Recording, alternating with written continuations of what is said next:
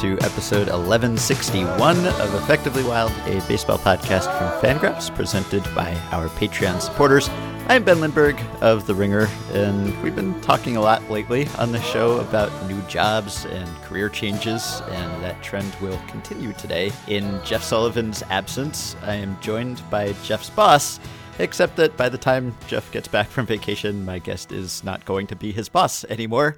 That guest is Dave Cameron, who is, for the moment, the managing editor of Fangraphs. But at the same instant that this podcast was published, Dave announced to the world that he is about to change his business card, assuming he had a business card before. I don't does Fangraphs have business cards? I don't know. I've been asking Appelman for like 10 years to give me business cards. And I think like by the time he gets around to doing them, they won't be a thing anymore. Yeah, well, you no longer need a Fangraphs yeah. business card. You're about That's to have true. another one. So tell the people what your new business card will say. That's right. I'm uh, I'm going to be an analyst or senior analyst. I don't think we've actually decided on a title yet. I'm going to mm-hmm. work for the San Diego Padres in their research and development department mm-hmm. and help them kind of build one. So yeah, I'm going to be uh, AJ Preller's one of his stat guys. I guess. Is, yeah. Uh, yeah, is... I mean that's what the business card will say. AJ Preller stat guy.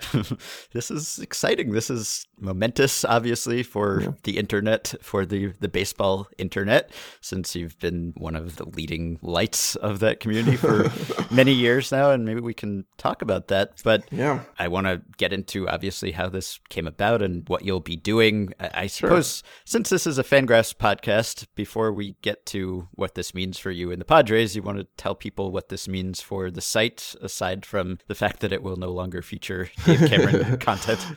Yeah, so we put up a post last week where we were like now hiring full time writer, and we just didn't tell anyone that was my job that we yeah. were posting, and we kind of kept that to ourselves. So yeah, I'm gonna be stepping down as managing editor, but I think one of the reasons I was willing to take this job now is that I don't think that Fangraphs has ever had a better staff. Kiley McDaniel returning, and Meg Rowley, who joined the site uh, last week, mm-hmm. and then whoever we hire out of the insane pool of applicants that we got. Like seriously, everyone who applied, like thank you so much for your applications. And like I cannot imagine how difficult a choice this is going to be for David Appelman because it's like a lot of my favorite writers are in there. Like it is an incredible group of not just like people who've been writing, but people who look like they have amazing futures in writing. So, you know, someone amazing is going to come out of that pool to replace me. Obviously, Jeff is, you know, in my mind, still the best baseball writer going today. Sorry, Ben.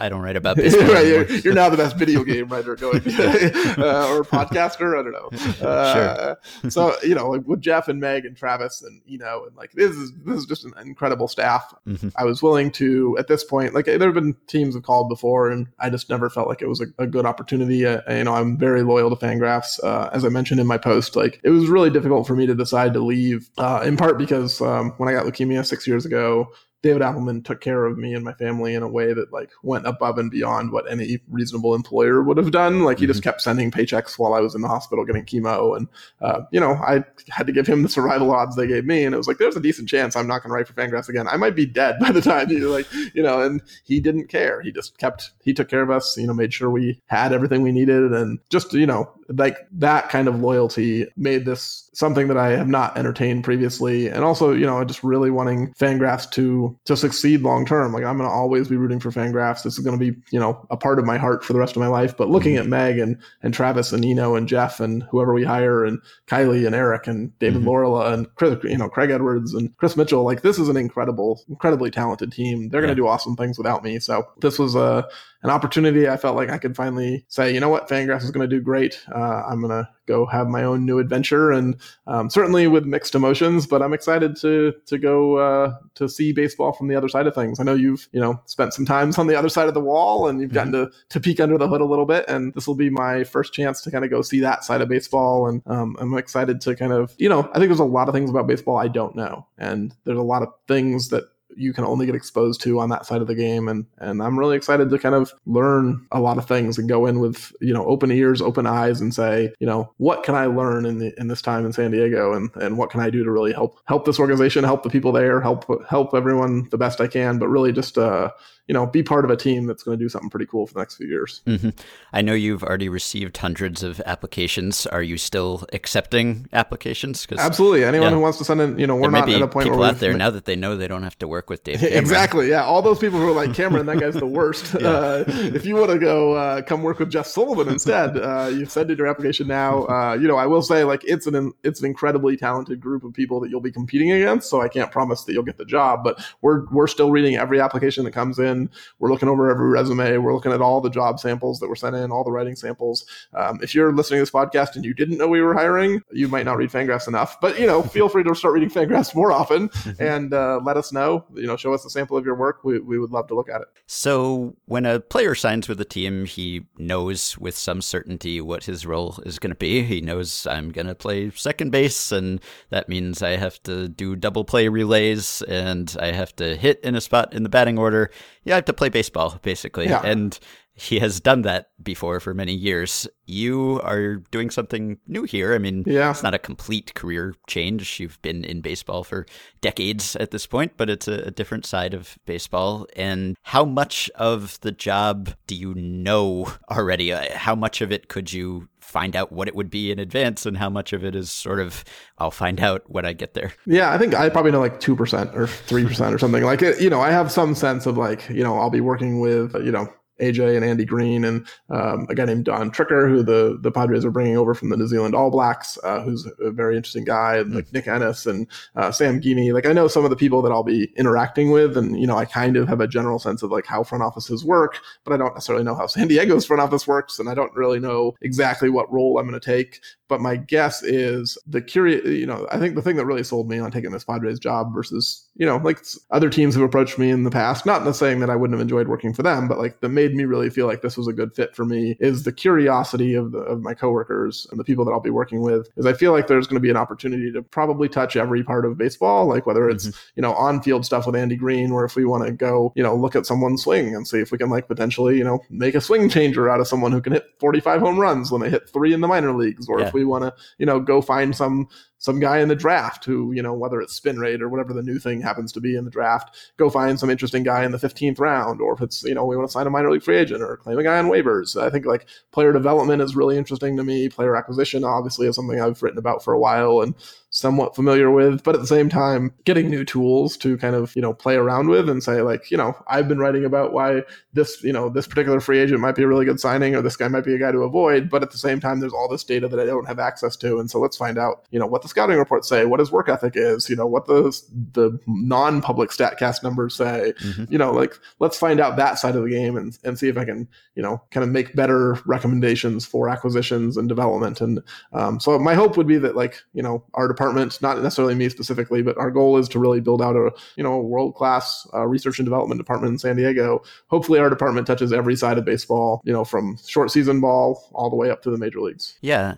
So take me through the decision making. I know this is something you've talked with Carson yeah. a lot about in yeah. Fan, Fangraphs Audio, just how to make decisions about yeah. everyday life, shopping for groceries, whatever. Right. This is not an everyday decision, obviously, but what sort of factors were you weighing? Because I, I don't know whether you, when you first got into baseball writing, whether it was your primary goal at that time to work for a team, but obviously it hasn't necessarily been your primary goal lately. Yeah. You've had opportunities before and you have a family, you like where yeah. you live, you yeah. you like fangraphs. So yeah. what were the did you make a pros and cons list? like how did you decide to do this? Yeah, I mean, it was. Um, I don't know if AJ will love tell, me telling the story, but I'll tell it anyway. Uh, so the first time he called this off season, uh, I had just published a post like five minutes beforehand or ten minutes beforehand, and it wasn't about the Padres. But in the post, I referenced like the Matt Kemp Yasmani Grandal trade, uh-huh. and like said something along the lines of, you know, like that's the kind of trade that some whatever team I was talking about that day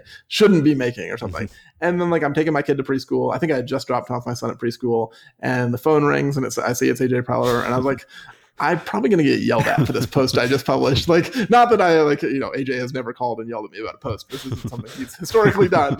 But I was like, I don't, I'm not really in the mood to get lectured on this. So I didn't answer his call. I mean, it wasn't like I was ducking the call. I was also still at my kid's preschool. I didn't want, you know, like, but then he called back the next day and uh, we chatted and he just kind of asked, you know, if I would be interested in pursuing an opportunity. They were looking to build out their R&D department and just, they were just curious kind of where, where I was at. And, I think, you know, at that point, because I'd had teams approach me before and I had always just kind of shut them down from day one, like, you know, it had just never really advanced all that far. You know, a few teams called like while I was still like in treatment for getting cancer, like, you know, not like I was getting chemotherapy, like fairly close to when I was like, and I was like, look, I might need a bone marrow transplant in six months. I shouldn't take this job now. Like, I just yeah. kind of always waved it away. And this one just felt like, you know, just talking to AJ and the conversation we had, the things he said got me excited about entertaining the possibility. And so, like, the first thing I did, like, after I hung up the phone with AJ, is I called David Appelman and was like, hey, so this just happened. Let's have a chat about where Fangraphs is headed and like where you see the future. And like, you know, really tried to get a sense of, um,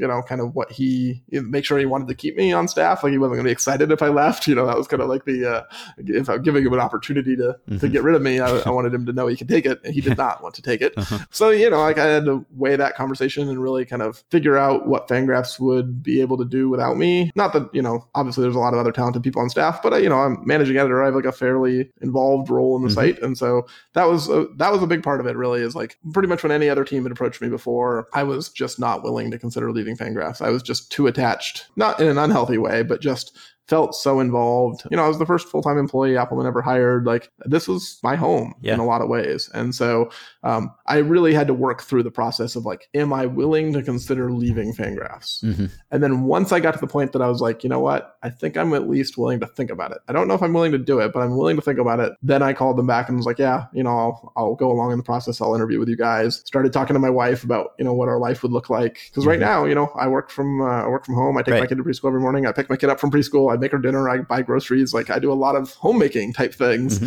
And uh, so I had to talk to the Padres and say, like, look, you know, you know, my dad had a stroke this summer, and they're moving down here to be closer to us so that we can help out. Like, I need to be able to maintain some semblance of this life that I currently have. And they were extraordinarily willing to, you know, like I'm going to be working more. There's no question. Anyone who works in baseball operations works more than people who are public baseball writers, right? Like my hours are going up, mm-hmm. but they were willing to to kind of make it work for me and say, you know, we really want you to work for our, for our staff, and how do, how do we make this something that will work for you and work for us. And once I saw, you know, kind of how committed they were to really building out a real research and development department where it wasn't just going to be me, like that was one of my concerns going in. It's like, if it's just me and I get the call at all hours of the day of yeah. like, we're considering this trade, it's 2 a.m., get up, like that's not great. and mm-hmm. so, but once they, you know, they showed that they were committed, like, we're going to build a real department here. You're going to have coworkers that you're going to enjoy working with and, you know, people who can, you know, step up if it's your kid's birthday and you can't take the phone call, that's fine. We'll call this other person. And so once they kind of made it clear that I was going to have some good, you know, maintain some quality quality of life, then it was something my wife and I, uh, you know, talked through and said, is this something that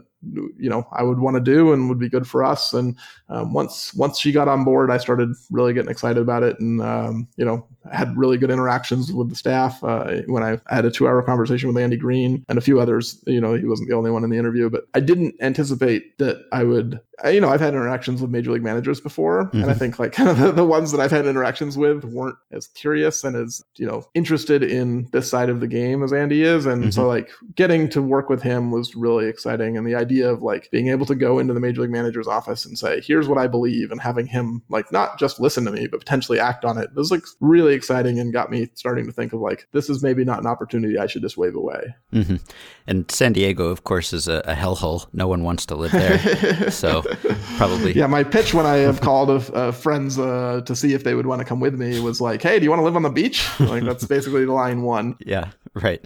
But you'll you'll be spending some time there, I would imagine, but yeah. you won't necessarily be there full time. I guess you'll you'll find some way to kind of spend time in both places or work remotely. Or yeah, I mean, I think you know my family is going to stay here in Oregon, uh, mm-hmm. uh, and I'm going to work in San Diego and here in Bend. So we'll we'll see how to make it work. We don't have an exact plan of you know like number of days I'm going to be in the office, but a lot of this stuff we can do by phone, we can do by email, uh, you know, whatever it may be. I think there's some stuff I can do remotely. We're definitely going to have a team in San Diego in the office. We don't exactly mm-hmm. know what that will look like, but I'll be there some. I'll be in Oregon some. I'll be in Phoenix for a good chunk of spring training. Um, and I think we'll just figure it out. I think that's part of the like, how much do you know? Is like, I'm going in on some faith that like, you know, they understand that I do have a child and I do have a, mm-hmm. some parents who are going to need some help. And so like, they're not looking to, you know, destroy my life. I don't believe. And so I'm going in with some trust that they, you know, they want this to be good for both of us. And um, I think we'll figure out how to make it work. I don't know if you can get into any specifics about what the interview process was like in terms of the actual kind of questions that you would yeah. face, but I, I think a lot of people would imagine it as like almost like a grilling, like some kind of quiz, like, okay, what does the run expectancy table say in this situation? Or who's our 13th best prospect or something like that? Right. I, I would imagine there's not much of that and that it's more just sort of seeing if you can get along with people and conduct yourself in, in an intelligent intelligent way. But was there any like? Did you study for it? Did, was there oh, any way yeah. to prepare? What did you do? Yeah, so I mean, I think like you know, I was aware of like what the Padres kind of plan was, and they spent 120 million dollars in Latin America a couple of years ago, mm-hmm. and like I had heard the name Adrian Morejon, but like I couldn't have told you anything about him other mm-hmm. than like Ben Badler said this guy was good, and they gave him a lot of money, right? So like I kind of wanted to familiarize myself with the organization in a way that I wasn't just as someone who was trying to cover all 30 teams, and so I probably spent a couple of weeks like really trying trying to like watch video, you know, dig through StatCast stuff, like kind of look through like asset valuation models, figure out who are some guys in this organization that I really like. Where if they were like, if I came into the interview and they said, hey, you know, what should we do? Who should we play here? I wanted to have some answers and so kind of, you know, have a plan to pitch to say like, you know, if I was the grand poobah, obviously I'm not, but like this is what I would do, and these were players I would go after. And so, you know, I spent a lot of time like, so I'll be honest, I had never heard of this kid named Michel Baez before like I started this interview process. Mm-hmm. And for people who aren't like big prospect hounds, he's not a household name yet. But this is a six eight kid they signed out of Cuba a few years ago who throws 98 miles an hour. And by the way, he ran an 85 to 8 strikeout to walk ratio in his pro debut last year. like, this is a pretty exciting player, right? And like, these are the kinds of guys that I was like, I should have some information on. And like, if they bring up the name Michel Baez, I shouldn't be like, who's that? Let me go pull up Fangraphs and like find out who you're talking about. And Text so, uh, Longenhagen or something. yeah, right, exactly. Hold on, I gotta go get a Cato comp. yeah. so I, I, definitely didn't want to come off as like the guy who just needed my computer with me all the time. So I probably spent it was like basically a second part-time job, you know, like trying to learn the Padres organization in a way that I didn't know it beforehand. Mm-hmm. And that was also part of why I was willing to take this job is there's like just so many exciting players. And, you know, like obviously every team in the rebuilding process will tell you how good their farm system is and like mm-hmm. how excited they are for the future. But I'm now one of those people who will tell you how excited that I am about the Padres future. Yeah. Is uh, I I think we're we're not that far away from being interesting. Mm-hmm. Uh, you're already saying we. You haven't even. Yeah, I know. I yet. know. So yeah. so yeah, I was going to ask you about that, like how much the identity of the team mattered to you compared to, say, your salary and the right. latitude that you'll be afforded in the job and working from home and all of that because uh, a major league team is a major league team, and there are only 30 of those. But right. I feel like for me, there might be an added appeal to joining a team in the Padres position. Never won a World Series, hasn't yeah. made the playoffs in a while. Obviously, right. they've laid a lot of the groundwork to get good again already, but you still get to start, sort of start close to the ground floor and, and, in theory, ride the elevator all the way up, which seems like it might be more rewarding in certain ways than joining a team that's already at the top. Yeah, I mean, the thing I love is like if you want to do a cost benefit analysis of like the benefit, right, is like if I come in and then we win in a couple of years, I can be like, of course that was me. Yeah. Of course I did all of that. Like I get all the credit for helping like turn this team around and turn this franchise around. If we're bad, well, you were bad before I got there. right. Like that's not my fault. Like I, I, couldn't do anything about this. Yeah. We were just headed for a wall anyway. So like uh, the benefits of like if we win are versus the cost of if we lose are fantastic. Yes. So uh, I think the main thing that really drew me to the Padres was that there are a lot of really good people in this organization who don't see baseball the way that I see it. And so like hmm. you know there are teams out there who kind of run their organizations in a way that like Fangraphs is approved of, or you know like we say like we like these general transactions, we like the way you do things. You know like working for one of those teams, I'm not saying I would never consider it or I would have never considered it, but it's, I think, a little less interesting to me to go work with people who would be like, yep, here's our uh, asset valuation model and we have a, you know, surplus value uh, calculator and when the trade offer comes in we stick it into a spreadsheet and it comes up plus we make the trade mm-hmm. like you know i might fit in there uh, but i don't know that i would necessarily learn as much from a bunch of guys who you know see the game very differently and like there's no question the padres are a scout forward organization and uh, that's the side of the game that i don't know very well mm-hmm. and i it's not that i think that what they say is you know 100% right all the time or what i say is 100% not right all the time but i'm actually looking forward to those disagreements and those places where we can say like i really like this guy guy and you don't like that guy. Let's figure out why. Mm-hmm. And let's figure out not just who's right or who's wrong, but is there things we can learn from each other in order to get to a, you know, a common ground where we both say like from both sides of things, we think that this is kind of the true picture. And, you know, I think, you know, like one of the things that came up in, in the interview process was like, am I a quant? Am I going to like build these models? Like, you know, there's all these teams who have directors of decision sciences with their seven PhDs right. and they're doing, you know, all kinds of crazy things with mathematical models. Yeah. I'm not going to do any of that. Like, that's not mm-hmm. me. I'm not a quant. Yeah. And I was upfront with that. I was like, my, my reality is I think as I'm a communicator and I mm-hmm. can understand quants to a, some degree, not entirely, but to some degree. And I can hopefully take what they say and turn it into language that people who aren't comfortable with quant language can, can digest. Mm-hmm. And so having the opportunity to really kind of build that department who can do those kinds of things, bridge that gap, be that communicator role, that's a lot more interesting to me than necessarily being like the 13th guy in a room saying, you know, this guy's worth $75 million and he's only going to cost 40. Go sign him. yeah. I was going to ask you about that because it does seem to me as if this hiring is pretty emblematic of a, a, trend, maybe a larger trend that's happening in front office hiring in the types of people maybe that are being plucked off the internet. Because it used to be certainly to get the sort of job that you are starting here, you really did have to be that kind of quant. You had to be yeah. Keith Woolner, James Click, Dan Fox, Dan Turkenkopf, right. someone like that yeah. who has like invented VoRP or whatever. Like, right. You know, you have yeah. to have that skill set. And maybe that was partially because it would be like a one person department. So you, you kind of needed the person who could do everything. And now it does seem as if that's changing. I mean, even just Fangraphs alone has lost August Fagerström, for instance, yeah. or Corinne Landrey, who's with yeah. the Phillies now. And they were both great writers, great communicators, yeah. great analysts, but not really the kind of people who were doing crazy queries that a Dan Fox or a Keith Woolner would have been doing right. in their work. And I think for a team to entrust you with this role, I think you're a great fit for it. But I don't know whether all that long ago teams would have seen you as a great fit for it because of that different skill set. I mean, I guess you've had offers before, so in that sense, right. maybe not. But it does seem as if things have changed in a way that makes teams attracted not to like the most hardcore of the hardcore stat head exclusively, or to the most hardcore scouty person who's been going to games, minor league games every day for years, the the Kevin Goldstein type of person, but right. but you who's kind of in in a different role but is very well equipped to do the job that teams need someone to do now. I think the shift really started to begin a couple of years ago where the research and development departments or the analytics department, I guess as they used to be called, you know, maybe even 5 years ago were almost exclusively about player acquisition, mm-hmm. right? Like they were involved in waiver claims, trade acquisitions, free agent signings, the draft to some extent depending on how, you know, aggressive your team was in using this stuff, but it was almost all on that side of things. So, you know, there were teams like the Cardinals who were doing player development stuff differently,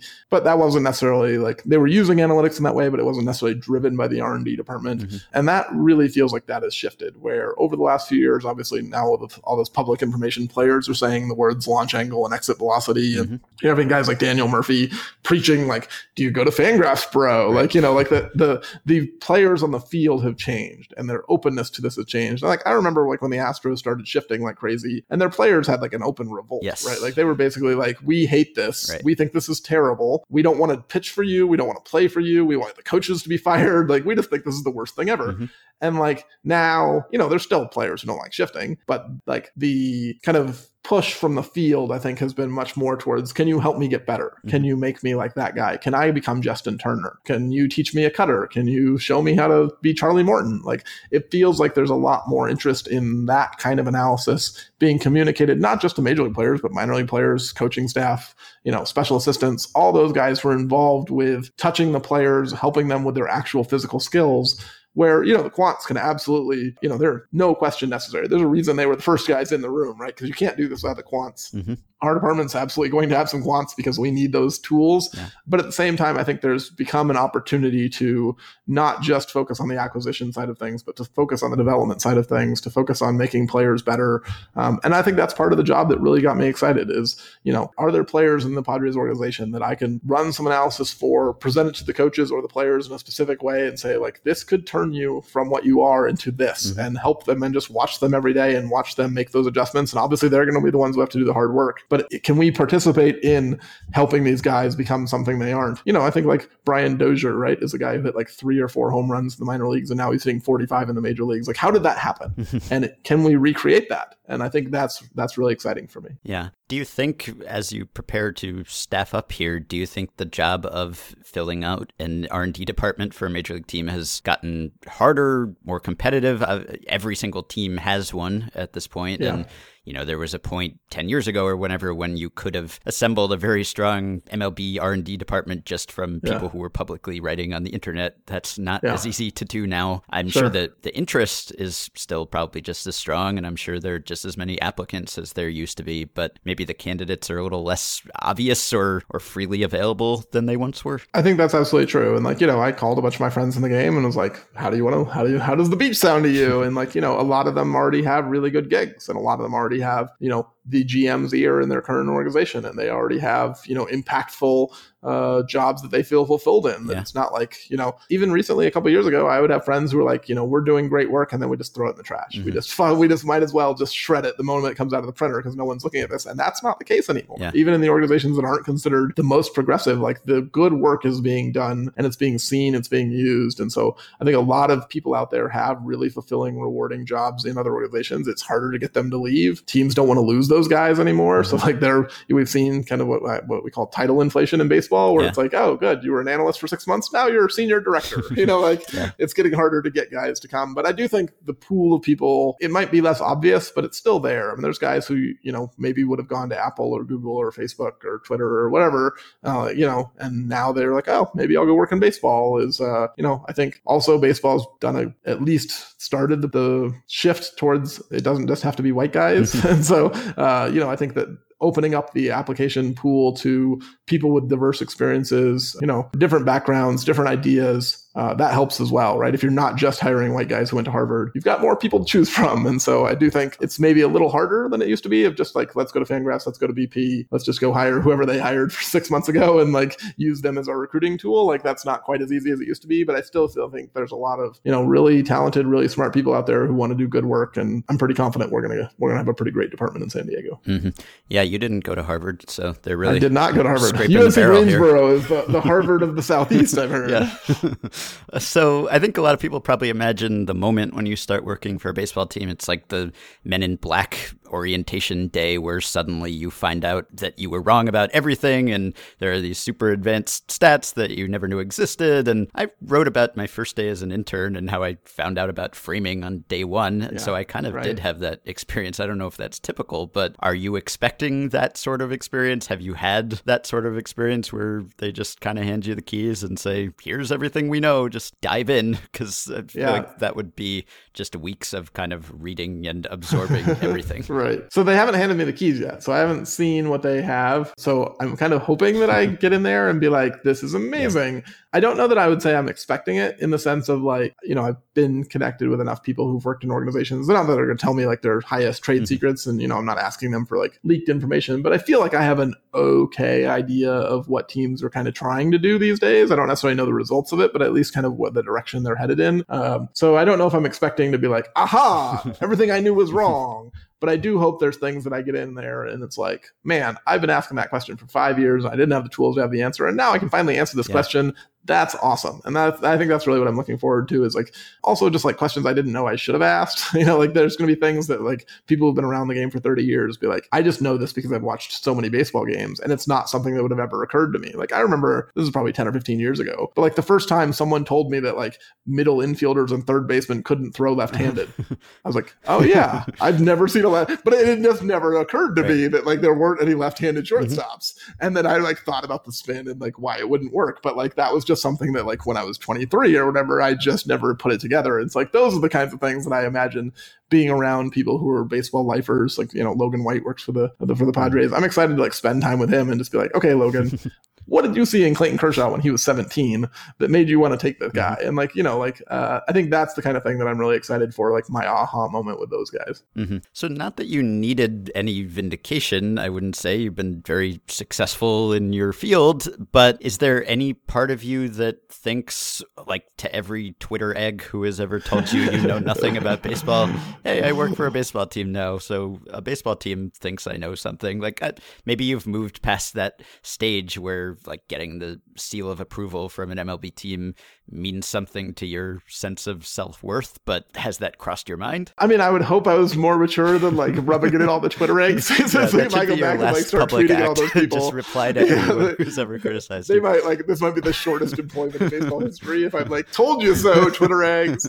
Uh, yeah, I don't think I'm going to do that. But I think you know, like, so you'd like to think like, oh, you're you're more mature than that. You're past that. Mm-hmm. You know, you don't need validation from people you've never known but I think like the reality is like it felt nice to have a team call and kind of not recruit me, but like say we would like you to be interested in this position. We're interested in you being interested in this position. Mm-hmm. Like there was no question that that did something for my ego and was like, oh yeah, there's there's teams out there who think I could add value to their organization. That's that's a really nice feeling. And so I don't necessarily know that I would consider it validation. I think I probably got more validation out of like Corinne and August and those mm-hmm. people coming on. You know, like Corinne, uh, uh you know, and, and, August, like you know, these weren't necessarily like household names. Corinne had done some really good stuff for some Phillies blogs. Mm-hmm. August had written for our community blog, but I don't think either of them necessarily saw like a career path to working for a team before they started at Fangraphs. Mm-hmm. And so to be able to open that door, I think that was probably more personally validating. But I think from like an ego standpoint, I would be lying if I wasn't going to say like, yeah, a team calling and asking you to apply for a position. It's pretty cool. Yeah. Well, so you've made a living publicly expressing your opinions for yeah. your entire adult life, essentially, yeah. sometimes very strongly. And uh, so that's going to change. So uh, I'm already thinking of that in a way that I haven't when I've had you on podcasts before. I haven't, well, do I have to dance around this question? I mean, there right. are things yeah. I would ask you right now that I'm not going to ask you because I know you can't answer them or you can't answer Let them. Let me guess. One of them involves a left handed first baseman with like wildly divergent possibly, reports? Possibly. yeah, I mean, there are things I could ask you right now that either you would have to say I can't talk about that, or you would talk about it and then you would not actually end up getting this job, which would be sad. Right. But I mean, do you expect that to be at all a challenge for you, an adjustment for you to go from just being a public figure to having an important part of your job being the fact that no one knows what you're doing? Yeah. I mean, I think that will definitely be an adjustment in the sense of like, I've really enjoyed, I think one of the things that I, I liked doing at Fangraphs the most was like putting out unfully fleshed ideas out there um, and just saying like here's a thought i had last night. This could be wildly wrong. Let's see what everyone else thinks about it. And then smarter the people than me are like actually it's this. And like learning from that kind of feedback loop that baseball community has has been really valuable for me. So i'm going to miss that no question. Mm-hmm. and i think that part is going to be one of the things that i'm going to have to realize how to do that almost within our group and yeah. like come up with my own feedback loop internally is like I can still work through this process just with the people that are already there and the people that I'm working with. But I'm gonna miss the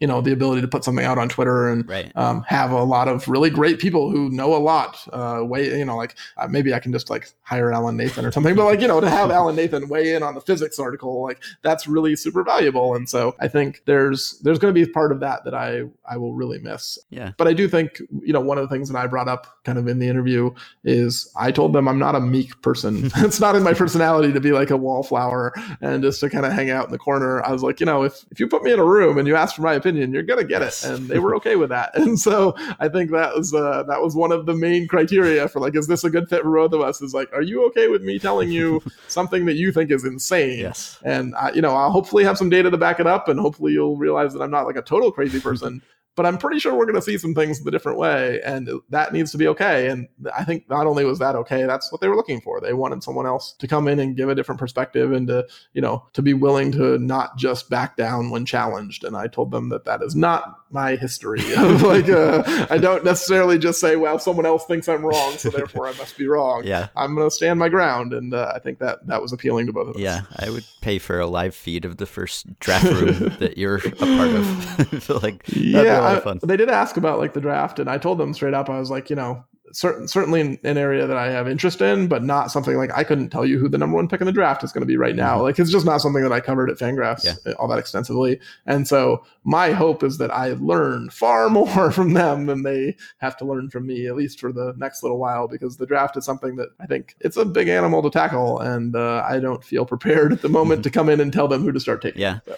yeah, I think I I would really miss that interaction with readers and listeners. It's yeah. it's not universally pleasant and positive, but no, at least in, no, in my case, it has been overwhelmingly so. And that's a yeah. you know it's a different form of validation, I guess, in in having people read you and listen to you and tell you they like your stuff, and it's just kind of positive reinforcement constantly. You write something, it comes out, people respond to it, and most of the comments hopefully are positive and make you feel good about yourself. And then there's one that's negative that ruins the entire thing, but still, there's uh, something to be said for that. And even just like the year or so that I was an intern, and I hadn't even been writing for very long at that point, but it was tough to be cut off from that kind of fire hose of people appreciating what you do in some form, hopefully. So I guess you you have to find new ways to derive that kind of satisfaction. Maybe you you make a recommendation and the team signs a player and then you watch that player progress. I mean, that's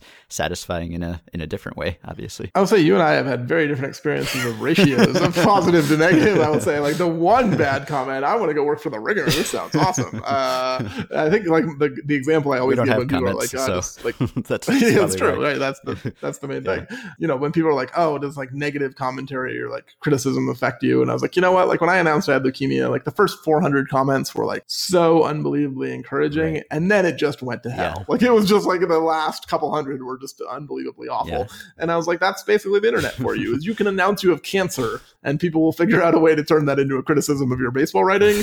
so uh, you know, I won't necessarily miss that part, but at the same time, you just kind of like uh, the 400 comments that were nice, and you know, like I think there's no question that like I've made friends who I've never met, who I've only interacted with on Twitter or only interacted with on Slack or email or whatever, like having that community of support and, you know, people who quite frankly allowed me to get here, like there's no question when we talk about like the process outcome kind of matrix that we like to quote all the time, like I'm in that like really lucky outcome mm-hmm. category of like getting to do this for this long and now having this opportunity. Like, you know, I've worked hard, but a lot of people have worked hard and haven't ended up where I have. I've been very fortunate. And so, you know, I'm going to certainly miss having kind of the opportunities to interact with people who I won't get to interact with as much, at least not publicly. And I think that's going to be something that I'll just have to adjust to. And it's part of the, part of the cost of going behind the wall. Mm-hmm. You mentioned you've been doing this for a long time, and it's true. I, I think you're only about five years older than I am, maybe, but it seems like you've been doing this for far, far, far longer than I have because I I started later in life, and you started yeah. blogging and, and posting in forums as like a prepubescent person, yeah. possibly. I was like thir- thirteen, I think, when uh, like I, I, didn't really have a lot of friends who were really into baseball, and I was. I thought really you were just going to stop after. I didn't have a lot of friends. yeah, I didn't have a lot of friends. Yeah, also true. so I found like this Usenet news group forum yeah. back in like '93 or '94, right. and I started posting on alt baseball, Seattle Mariners, and Rec Sport baseball, and Rec Sport baseball baseball is where baseball prospectus was born out yeah. of. Like this was Dave Pease. Like I, I have like actual memories of arguing about Ken Griffey Jr.'s range factor with Dave Pease in 1994. Yeah. And this is like a, you know, 25 years later, I'm still arguing about Ken Griffey Jr.'s range factor or Omar Vizquel's range factor, I guess these days.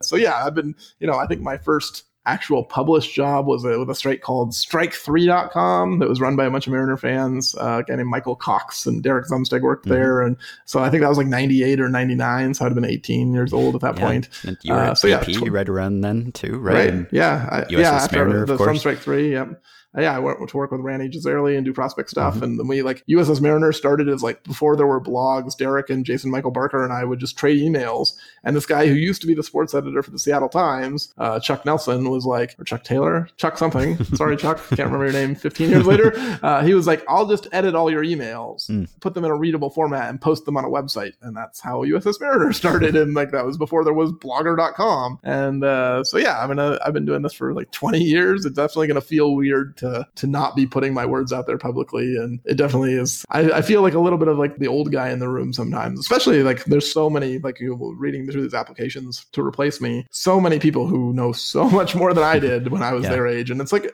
I'm actually kind of a little bit excited to get out of their way and give one of them an opportunity to do some awesome stuff that I wouldn't know to do because I'm an old guy with a kid who's like kind of stuck in my ways in some sense, and like to to let the next generation of baseball writers take over I think is actually uh, something I'm excited for. Yeah, well, I mean, you've witnessed the whole arc of the kind yeah. of baseball blogosphere's transformation from outsider to insider, and now you are actually a, a part of that trend. And I mean, how have you changed? I think you're, you mentioned you're not afraid to express opinions, and, and I, I admire that about you that you will make predictions and you will state yeah. your opinions, and your record is out there for people to hold yeah. over your head for years and years if they want to. Six org yeah. still comes exactly. Yeah. so, how have you? I mean, obviously, everyone improves dramatically as a writer from age 13 to 35 or whatever, but how have you changed your your tone, or how have you seen the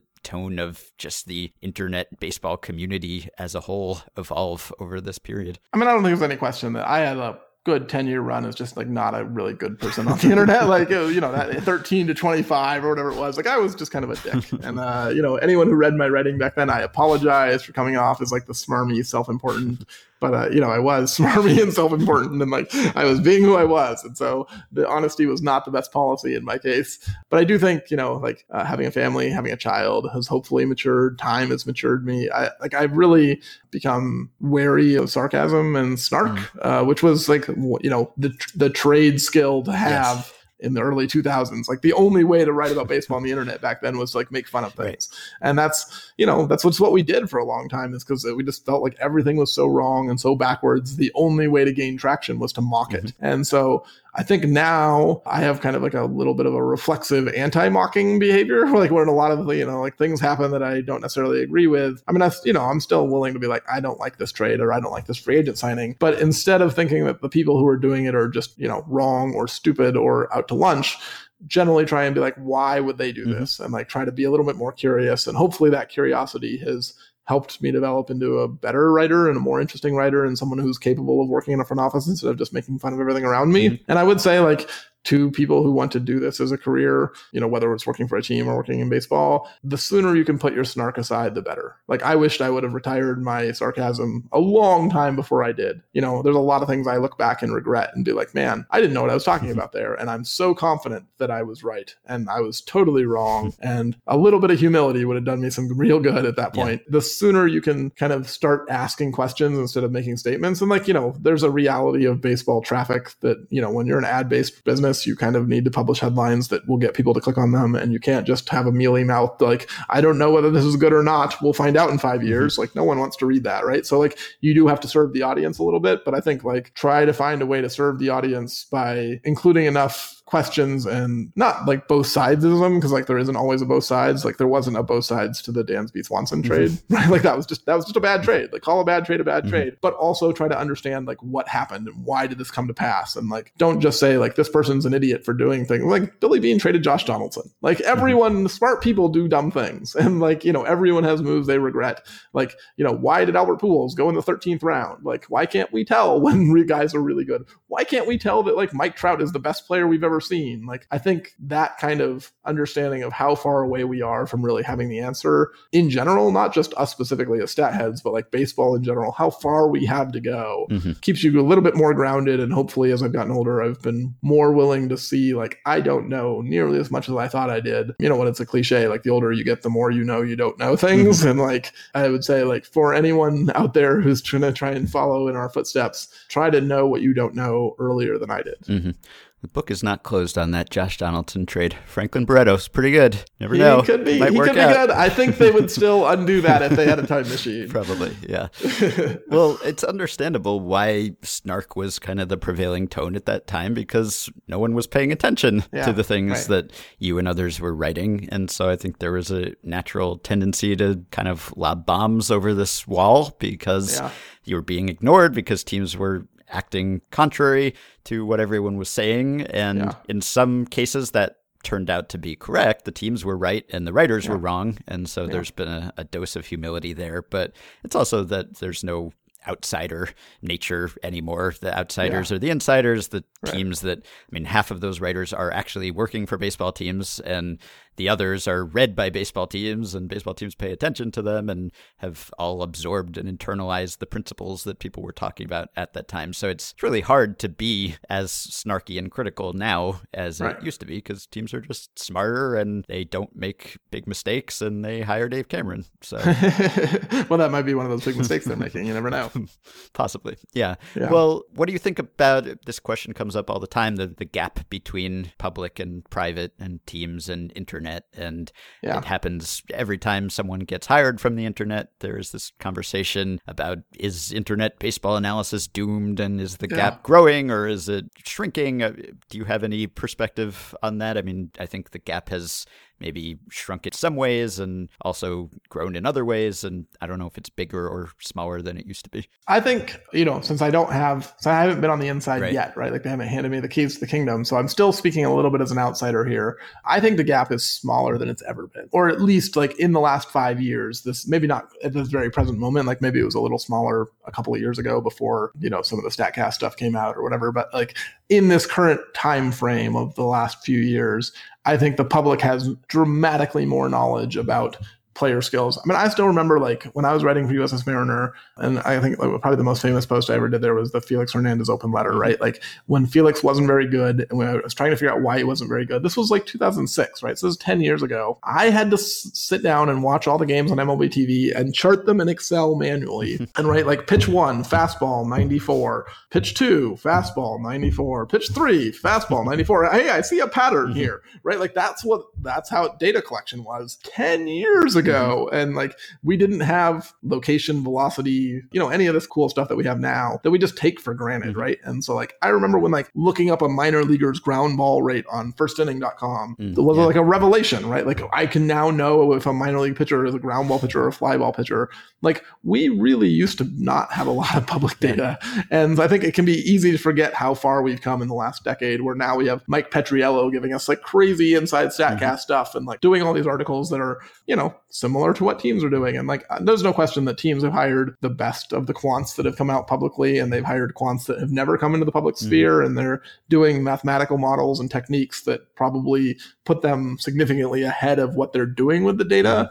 But I think in terms of having the data and like being able to say some things about, you know, this curveball is this quality of pitch and this fastball is this quality of pitch. And if you use them in certain sequences you can get these kinds of results. And like i think that the public has a lot more information than we used to have. There's still a lot to be mined. I think the the idea that like public baseball information is dead is to me wildly wrong. And i i think that the next generation of writers who are going to carry this should be really excited about what they're going to explore and learn and teach baseball teams over the next 20 years mm-hmm.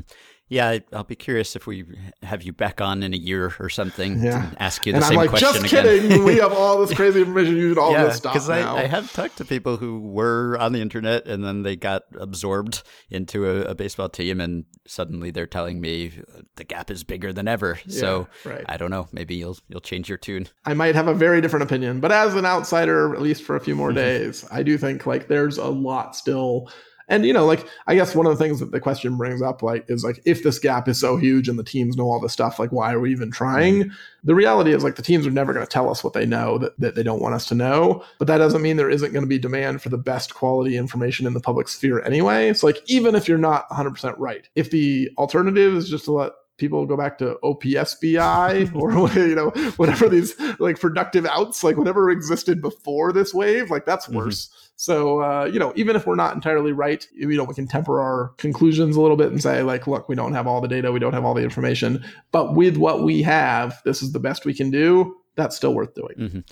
Do you miss that sense of possibility of 20 years ago, say, when teams were leaving all these obvious advantages un, you know, unexploited and it felt like maybe there were huge discoveries around every corner and in some cases there actually were. And today it feels a little bit like teams are almost fighting over the, the scraps, at least of a certain type of analysis, like the player evaluation type of analysis. As you mentioned, maybe the player development type is, is completely completely different and still untapped to a degree. But we obviously know a lot more right now. We have the ability to look up information that would have seemed impossible at that time. Do you miss that sort of sense of man, there's a, a lot we don't know, and who knows what the next giant discovery will be. And you know, one day it's it's like dips and and FIP and all these yeah. discoveries that just completely revolutionize the way that you think about baseball. And I don't know if that has happened since, say, framing several years ago, and I don't know if it'll happen again. Maybe it will. But on the other hand, we can also look up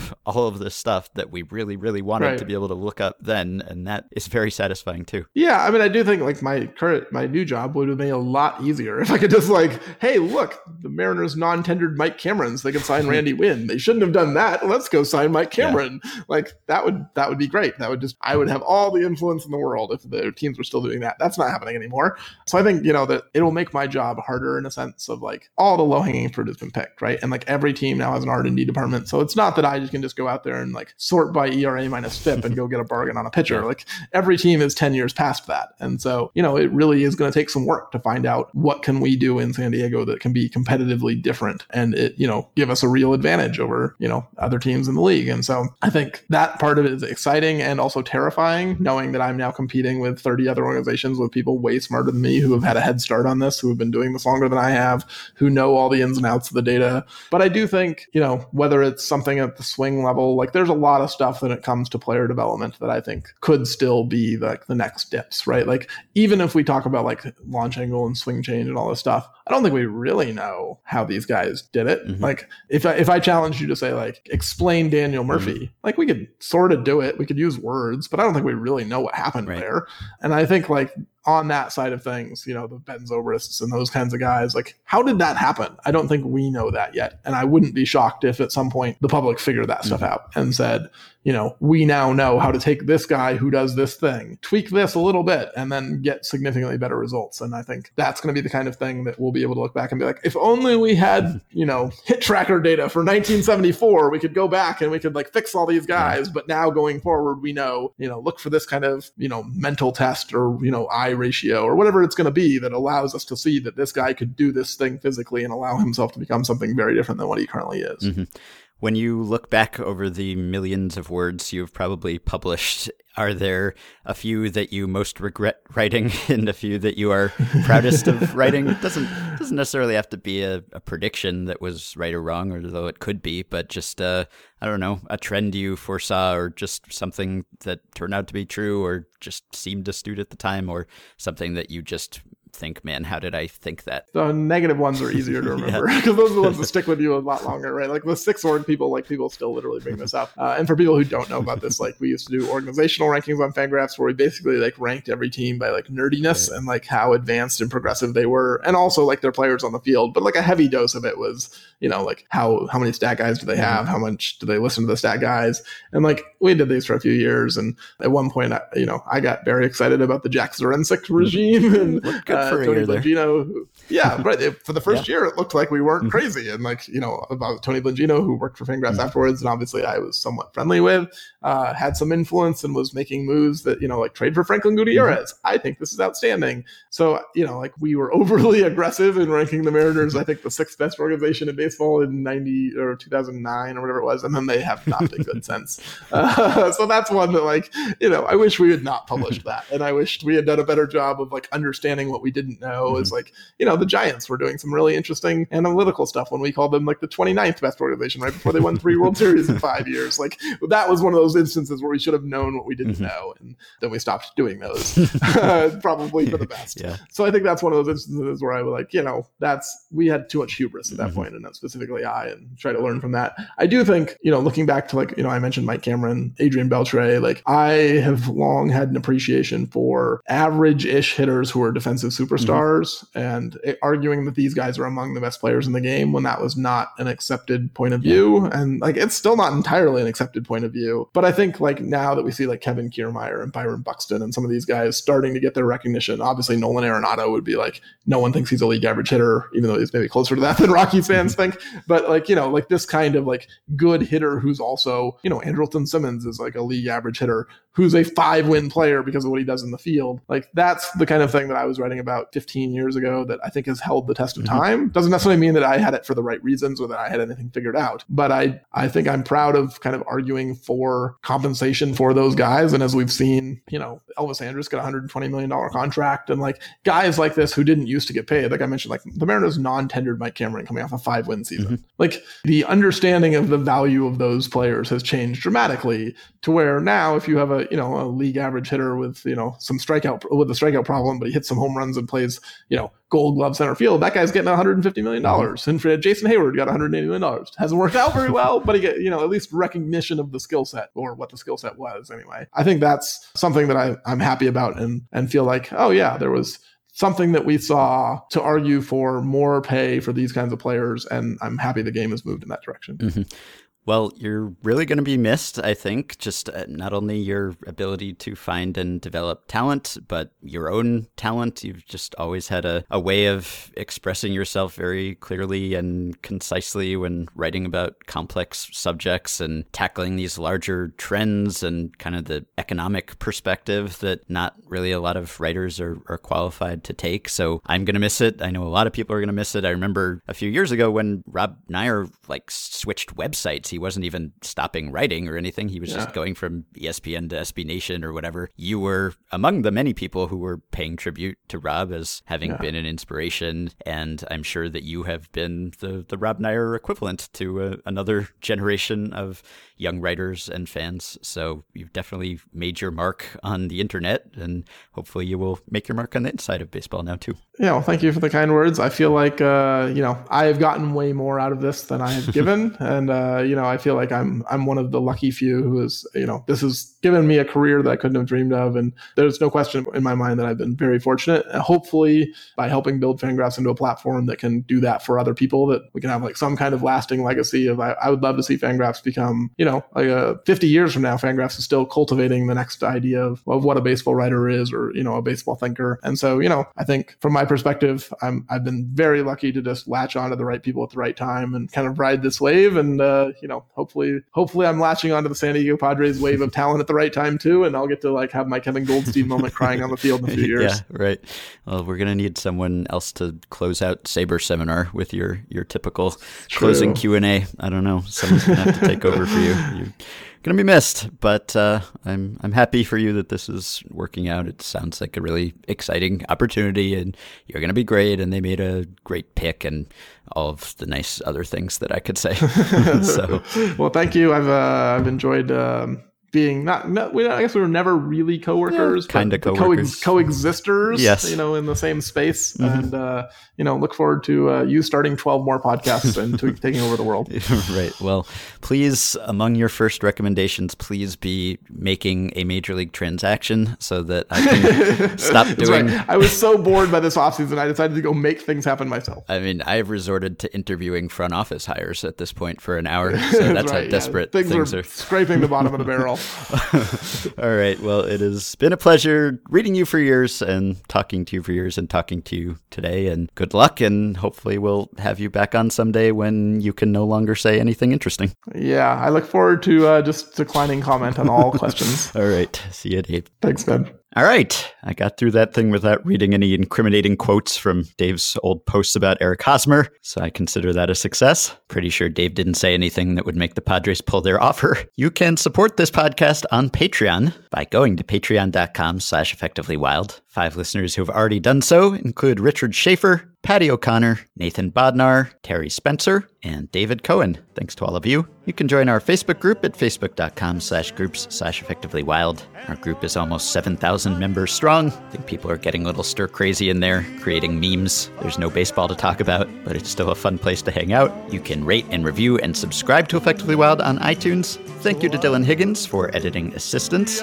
Please keep your questions and comments coming for me and for Jeff. Soon, I'll be back next week. You can email us at podcast at fangraphs.com or send a message through Patreon. I will be back back with just one more episode without Jeff later this week. Talk to you then. Padre.